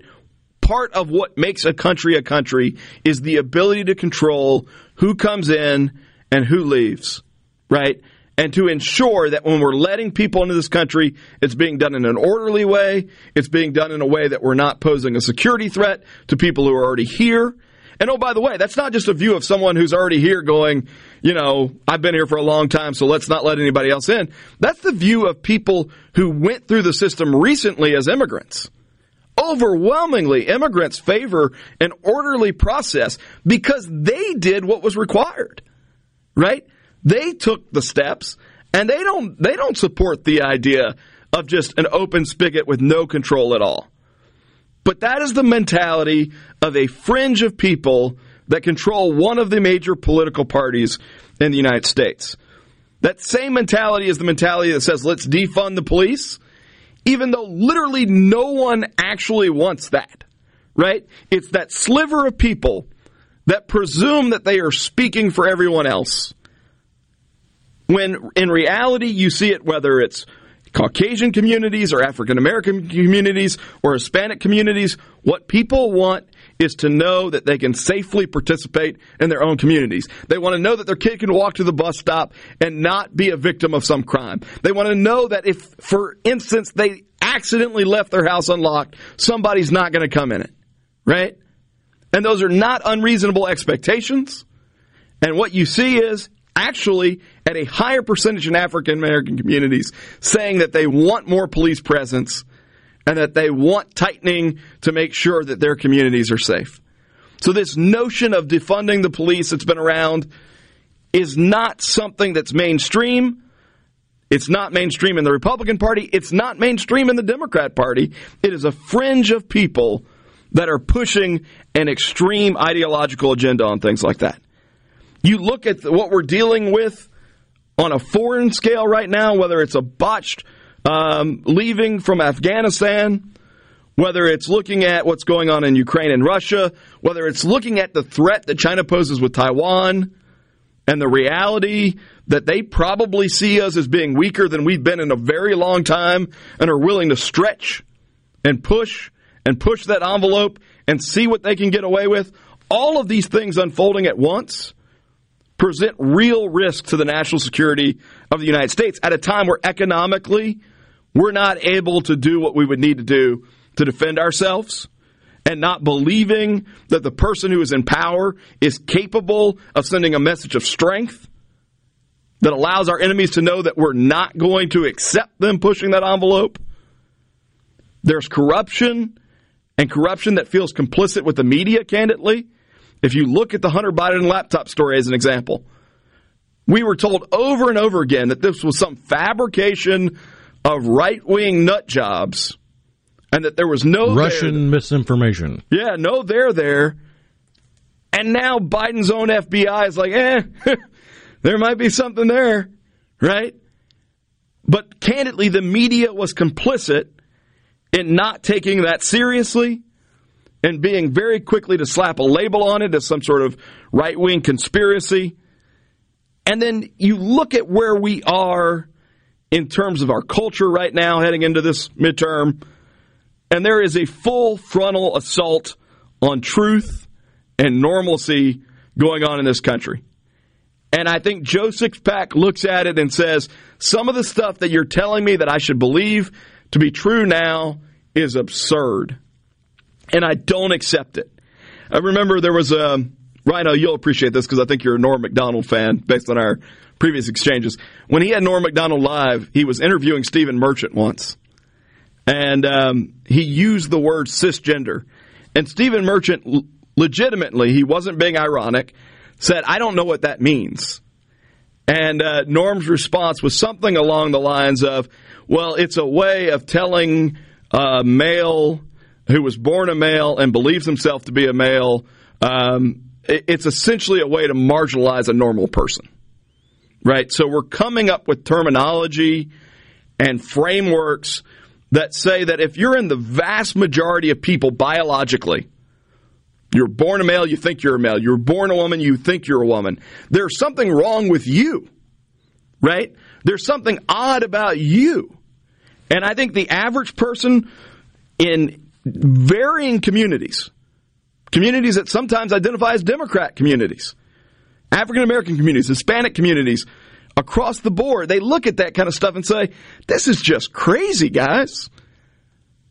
You know, the Latin American community will tell you this notion of Latinx or Latinx or however you say it. I should know because my last name's Latino and people give me a hard time. But they will tell you that there's nothing more offensive to them than that. Because their entire language is based around masculine and feminine words. The entire language recognizes what biology has always recognized. But we're living in a society where if you look at the sky and say it's blue, someone is going to tell you that you're a bigot for calling the sky blue. And I think people are kind of fed up with it. Just my take. You're listening to Middays with Gerard Gibert, Russ Latino guest hosting. When we come back, we are going to dig into the races. We'll take the Senate races one by one. We'll talk about what's going on with the House of Representatives nationally. We'll even talk about some governor's races. We'll be back in just a moment.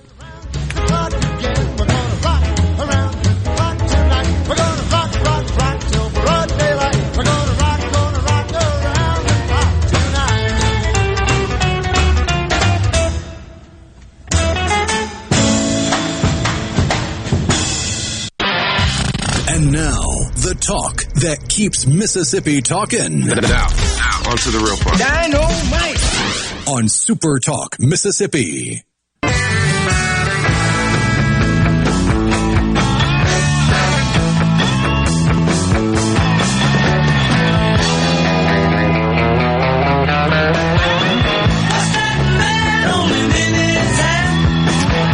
Welcome back, Mississippi.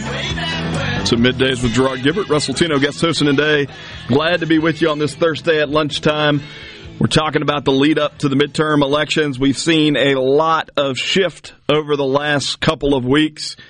Rhino, I know I was on with you maybe a month ago or so, and my take was we're going to win the House, but we're probably going to lose the Senate. And if you ask me right now, I'd say that I think there's a very good chance that Republicans win both the House and the U.S. Senate. And part of the reason for that is what we were talking about during break is I think the Republicans, at least on the Senate side, have actually put up some fairly poor candidates. I think Herschel Walker is a flawed candidate. That's one way to put it. A deeply flawed candidate, right, who admits that he is dumb or too dumb to have a debate. Those are his words, not mine, right, who is pro-life with no exceptions, but now has been seriously implicated in at least 2 abortions that he's been involved with. You know, on and on and on. So there are plenty of things that you could point at a Herschel Walker and say, who vetted this candidate? Was it only, hey, he played football at Georgia, so he's going to be popular, let's run him for the U.S. Senate? Or did somebody actually do some oppo research on our own side and say, we can get around this? But I would argue that some of these candidates have not been well vetted. But it's changing nonetheless, and it's changing because I think voters are sophisticated enough to look at a race like the Georgia race and say, this isn't about Herschel Walker becoming some thought leader in the U.S. Senate. It's a question of whether or not we can elect a group of people who will serve as a check or a balance to what we view as some really radical ideas. So it's not about Walker, and it's not about Dr. Oz. It's about the way our system of government works. If you have a majority in Congress and you've got a president in another party, you can stop the radicalism. And that one person that you might look at and say, you know what, I wish we had nominated somebody else. That's fine. But you recognize that person as part of a caucus or a conference and not as sort of an individual agent, if that makes any sense. And I think that's what's happening as these polls are shifting. You know, and I think part of it is what we were talking about before break, Rhino. There is just such an extreme movement that is adverse to what most people believe. Oh, yeah. And it's being shoved down people's throat, to the point that extremism really has become a virtue, right? It's like, how weird can you be? That's what we're going to celebrate, right? And so you're looking at it going... to the point where they're inventing genders and sexualities. Like, my new favorite sexuality that they've come up with is reciprosexuality. It's got its own flag. It's got its own champions. Reciprosexuality is defined as being attracted to someone only after you learn that they are attracted to you. I thought that was just called attraction. Or desperation. Well, there's one way to look at it. No, but I mean, there are people today who identify as furries. Have you heard of this? Oh, yeah.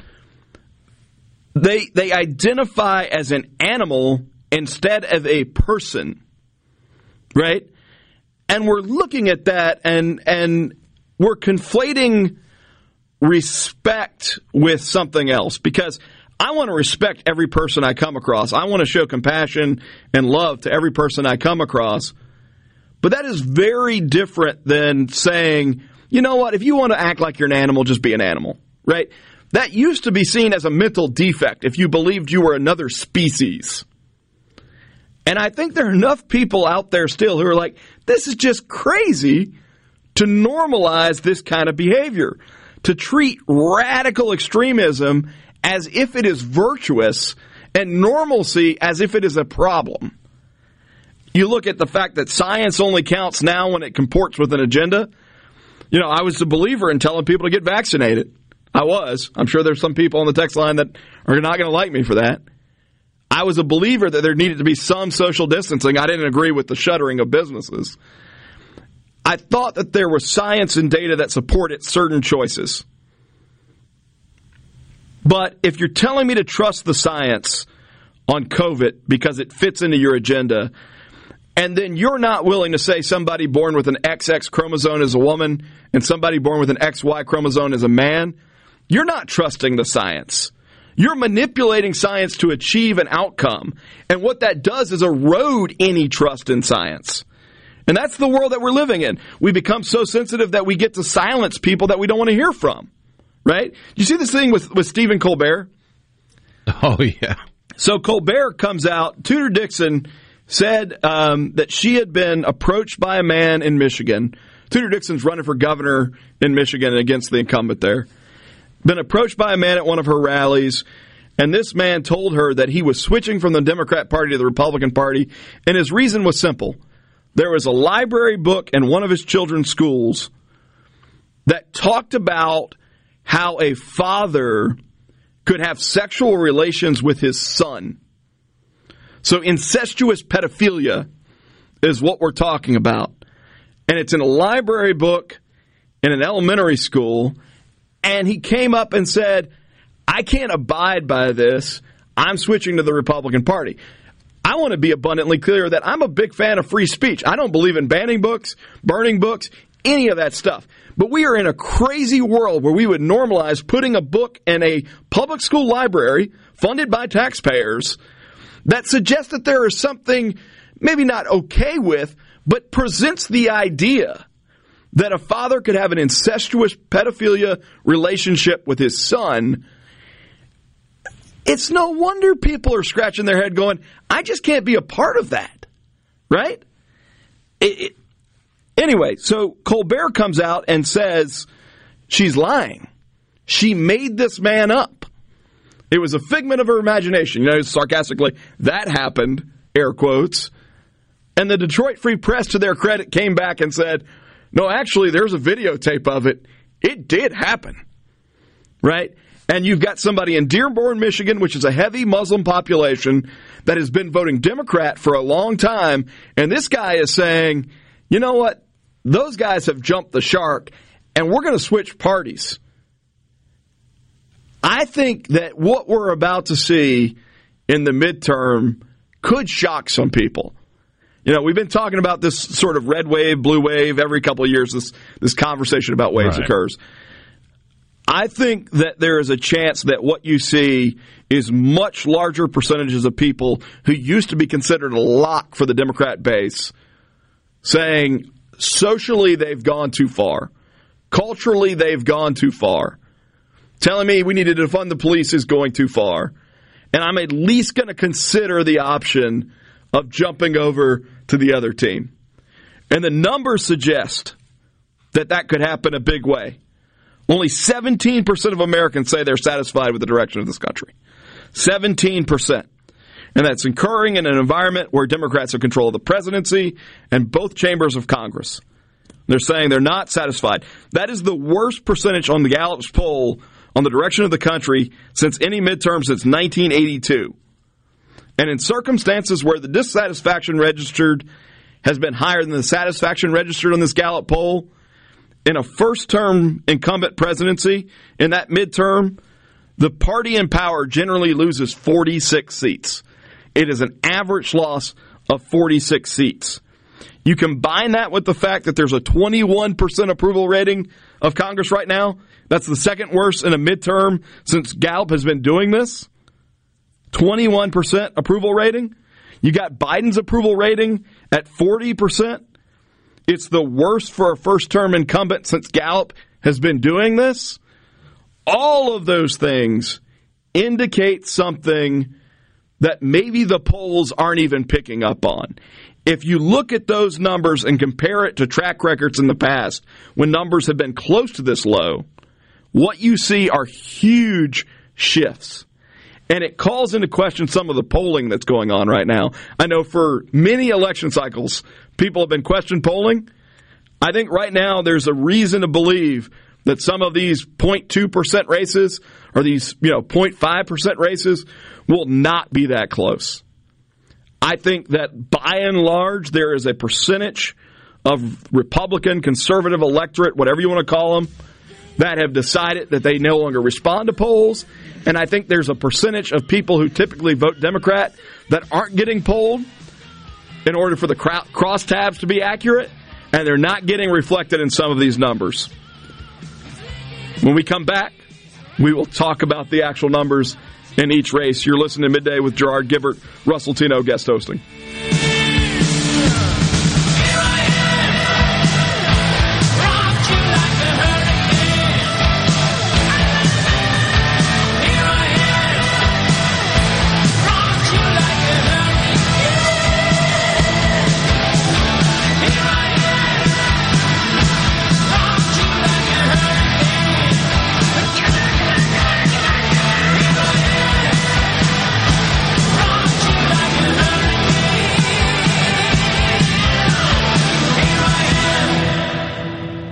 Mississippi is with Gerard Gibert. It is on Super Talk Mississippi. I see.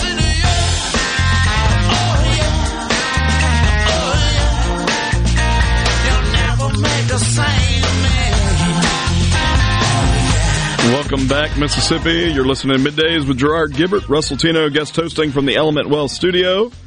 Gerard will be back tomorrow doing a remote in Starkville with Sports Talk.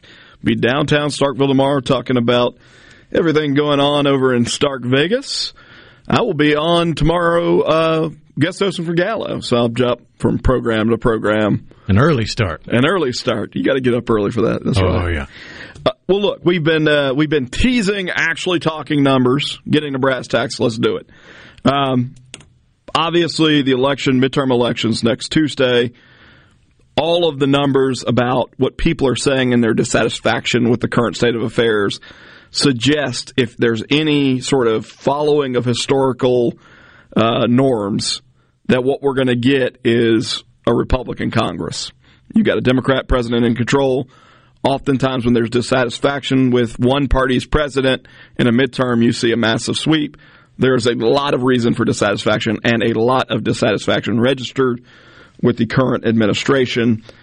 The House has never really been a question. Republicans are going to take the U.S. House of Representatives. The only question there is by how many. There's some evidence to suggest that it could be in the 40s. There's some people who are prognosticating that it'll only be in the 20s. I suspect it's going to be higher than it is shorter, because I don't think the polls are accurately reflecting the way people feel. I don't think they're actually accounting for the fact that some of the people that normally would have been in the demographic sections that vote Democrat, if you had polled them now, what you would see is some of them are considering voting Republican because of some of the craziness that we've been talking about. So the U.S. Senate has always been the question. And several weeks ago, I thought, well, Republicans are going to snatch defeat from the jaws of victory. They have not put up the right people. They're not doing the right message. They're going to lose this thing. The last couple of weeks, that opinion has changed. There is a clear sea change as people are looking at where the country is, going, I'm not voting for an individual senator. I'm voting to stop what the other side is thinking and doing. And because of that, I think we're going to see Republicans take the U.S. Senate. So here's what that's got to look like. There are three seats that are in contention that are currently held by Republicans, that are tight races. Pennsylvania is one of them. We've talked about John Fetterman versus Dr. Oz. For much of this race, Oz was dramatically behind. And I think what people have realized, candidly, is that Fetterman is not capable of serving in the role. I'm not giving him a hard time because he had a stroke. I'm sympathetic to the fact that he had this medical event in his life. But the reality is that if you're going to serve in the U.S. Senate, you probably should be in a position to understand verbal communication and to be able to communicate back. And when you start a debate against an opponent by telling the audience good night instead of hello, it's probably a sign that things are just not clicking the way they should be clicking. I think most people in Pennsylvania are getting that. And right now, the average of polls on Real Clear Politics has Fetterman up by 0.2%, but that suggests that Oz has come way back, and all of the momentum is with him. I would expect Dr. Oz to win the seat in Pennsylvania. Also a flawed candidate, by the way, but I expect him to win the seat in Pennsylvania. Ohio's another one of those seats. You had Rob Portman retire. That's J.D. Vance and Congressman Tim Ryan running against each other. It's been pretty tight, but again, the trajectory shows Vance going up. Right now, the average of the polls is at 2.6% for Vance right now, within the margin of error. But I think what we're going to see is that the real number, because of some of the bias in polling, Vance is going to win by more than that. So I think Vance will win Ohio.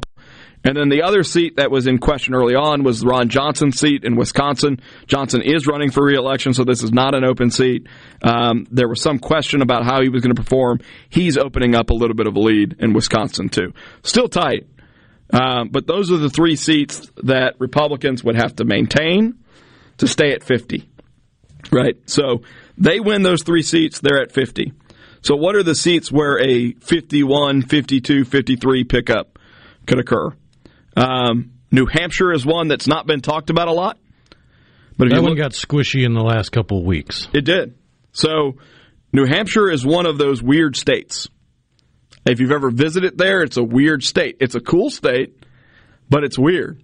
They have certain conservative sensibilities, and they also have certain liberal sensibilities. It's a weird mix of beliefs. And so there's been a Republican governor in New Hampshire.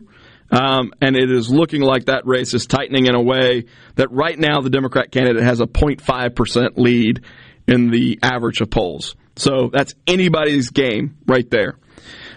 Arizona probably is the least likely for a pickup out of all the seats, but it is tightened too. Mark Kelly, who's an astronaut, who is the husband of Gabby Giffords, who of course suffered at the hands of an assailant and was shot. Kelly's a strong candidate, has been a strong candidate in Arizona, but his lead has diminished there. It's down to 2.3%, and there are a lot of people who think that Masters is gaining. That could be a seat to look at on election night. You should be looking at it on election night. But that's probably the one that would be the hardest pickup for Republicans. Nevada is a state that early on nobody would have seen, but right now Adam Laxalt, former Republican Attorney General, has a 1.9% lead over Cortez Masto. That's a seat that I think Republicans are looking at very closely as a potential pickup that would put them over the top. And then lastly, the Georgia race between Walker and Warnock. Right now, Walker has opened up a very slight lead in the average of polls to 1.5%. So you're looking at three seats that you've got to maintain. And then if you want a majority, you've got to win one of the four. Or if you lose one of the seats, you need to maintain two of the four. As you look at the numbers and the mood of the country, if you're a betting person, I think you would bet the Republicans will have a 51, 52-seat majority at the end of election night, or maybe the next day, depending on how things go. And when you look at the analysis of all the aggregate polls, Nevada's the weird one because it's the only state in the toss-up states where the polling has underestimated Democrat support in the past by larger than 2 or 3 percentage points. Usually the polls underestimate GOP support by a handful of percentage points, whereas Nevada, for whatever reason, the polls underestimate Democrat support. Yeah, year in, year out. No, and look, you could be right on that. Nobody really has a crystal ball. True. Despite the fact that some of us pretend to do so occasionally. I will say that this has all the feeling of momentum having been lost on one side and gaining dramatically in the last few days on the other. So my money, I'm not actually betting on this, but let's hypothetically say that I was, would be on a Republican majority in the Senate at the end of all this. There are also some interesting races going on across the country, gubernatorial races. You following any of that? A few of them, yeah. So, I mean, Arizona is a good example. Kari Lake has carved out a niche and seems to be doing well, seems to be likely to get that seat. There are some other states that have been surprising, though. Like, I don't think Hochul will go down in New York. But I don't know. You got the naked cowboy against her now. You see that? That has turned into a tight race. The famous New York Times Square, whatever, naked cowboy, the guy in his underwear with the boots playing on his guitar for busking purposes, covered his entire guitar with, I guess it wouldn't be anti-Hochul, it would just be pro-Republican stickers. You look at New York, Again, I don't think she will lose, even with the naked cowboy. Although that's a great selling point, I guess. I think if she lost, it would be because she's completely indifferent to real problems that are occurring in New York City right now, as an example. But that it's even close says something. That there's some conversation about Oregon having a Republican governor at the end of this night says something. That there was conversation about whether or not Murray could be beat for the U.S. Senate seat out in Washington says something, right? I'm not calling that those seats are going to change hands. I'm saying that in past cycles, we wouldn't even have been talking about the possibility. And now we're sitting here talking about the possibility that there could be a Republican governor in New York or Oregon, right? Or a Republican senator coming out of Washington, right? Which there, especially in Oregon, there's a lot of dissatisfaction with the Democrat policies and how that's played out with the rise in homelessness and the lack of economic growth and crime running rampant. It's got a lot of people that traditionally lean Democrat thinking, I don't know about that. So you might be listening to me, and if you're a conservative or a Republican thinking, well, that sounds like great news. And maybe it is if you want to stop a radical agenda. But the real question is, assuming that election night on Tuesday goes the direction that I'm talking about, what are Republicans going to do with it? How are they going to use it? What are they going to do to try and roll back some of the bad ideas and advance some good ideas? Or are we just going to fall back on the finger-pointing game that is the nature of politics right now? When we come back, we're going to discuss that to close out the show. You're listening to Middays with Gerard Gibert, Russ Latino, guest hosting. We'll be right back from the Element Wealth Studio.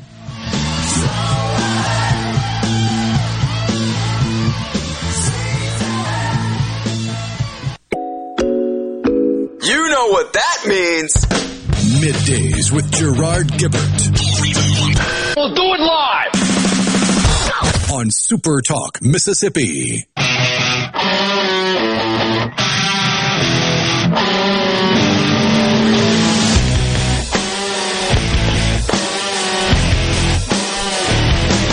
You're bringing out the drummer in Russ. It also reminds me of, like, 1990s youth group. Oh, yeah. Little Switchfoot. Welcome back to Middays with Gerard Gibert, Russ Latino, guest hosting from the Element Well Studio. Been a fun day, Rhino. Appreciate you, man. We try to have some fun. We had a little fun. Gave a little information out. Had some good comments from folks on the Ceasefire text line along the way.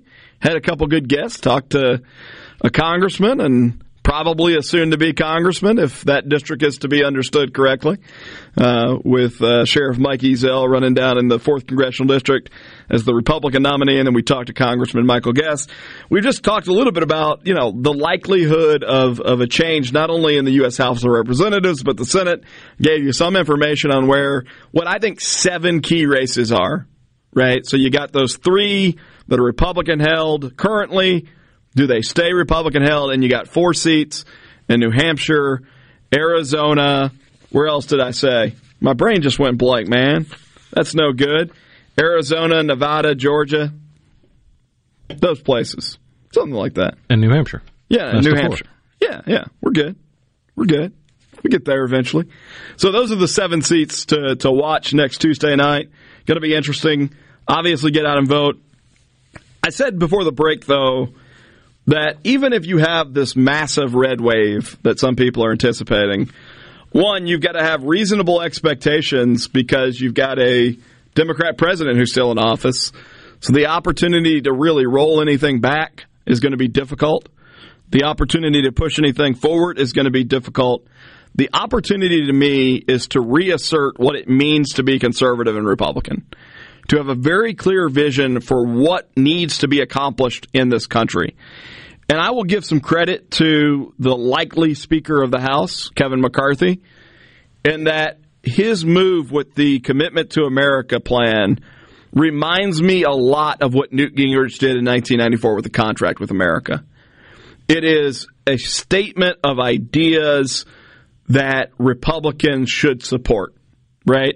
whether it's becoming energy independent and recognition. We talked about this earlier, of the attacks on the oil and gas industry, domestic oil production in the United States, recognizing that we need an all-of-the-above energy strategy that includes oil and gas, and we don't need to treat producers of oil and gas as our enemy, but as an important part of the nation's infrastructure. So that's something that's in the commitment with America. Looking at securing the border, looking at ensuring that law enforcement actually does have resources, that we're not defunding the police, but we're making sure they have the right resources to make sure that communities are safe and streets are safe across this country. And one of the interesting things that they've talked about is a parents' bill of rights, so that parents have more say in their kids' education and government gets held more accountable by parents. For a long time, there's been this sort of mental approach that education no longer belongs to parents, that they are not active participants, that they send their kids to government schools, and then government schools get to tell their kids what to believe. In Mississippi, that's not really much of a problem because many of the teachers, or most of the teachers in Mississippi schools, come from our communities, share a lot of the same value systems and beliefs that we have. But it has never been the responsibility of someone else to educate your child. It has always been the responsibility of parents to ensure that children are educated properly, to ensure that children are educated in line with their values. And we've ceded so much of that authority away. And the end result is not a good end result, right? So the idea that we want to empower parents to make decisions for their own families, what's in the best interest of their own kids, is a positive idea. I'm glad that this is being rolled out as something to attach to versus just pointing the finger at the other side and all of the things that you may disagree with the other side on. Like, instead of engaging in rank tribalism, that we're actually saying, if you're a Republican, you're for something, right? I think where the skepticism comes into play, and I'll close out with this thought, is that we've seen this show before. And if you think about the rise of a Donald Trump as an example in 2016, I think that happened because for a very long time, Republicans kept telling voters, we're for family values, we're for smaller government, we're for freedom. But what we got out of Washington, D.C., even when they had the ability to do things, was more of the same bureaucracy, more of the same big government, more of the same entrenchment or imposition on individual freedoms. And so there's skepticism about whether or not there are campaign words or whether or not it's something that we actually believe and are going to act upon. That skepticism is justified. We'll see how it turns out. You've been listening to Middays with Gerard Gibert. Russ Latino guest hosting. It's been a lot of fun. Gerard will be back tomorrow from Starkville. I will be on Gallo tomorrow morning if you like to listen to that program. Hope you have a great Thursday, great rest of the week, and great weekend. It'll feel like the whole wide world is raining down on you.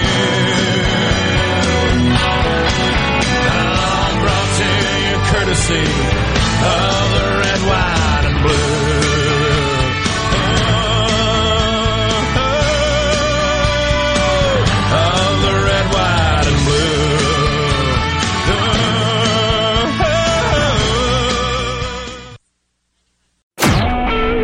Super Talk Mississippi media production.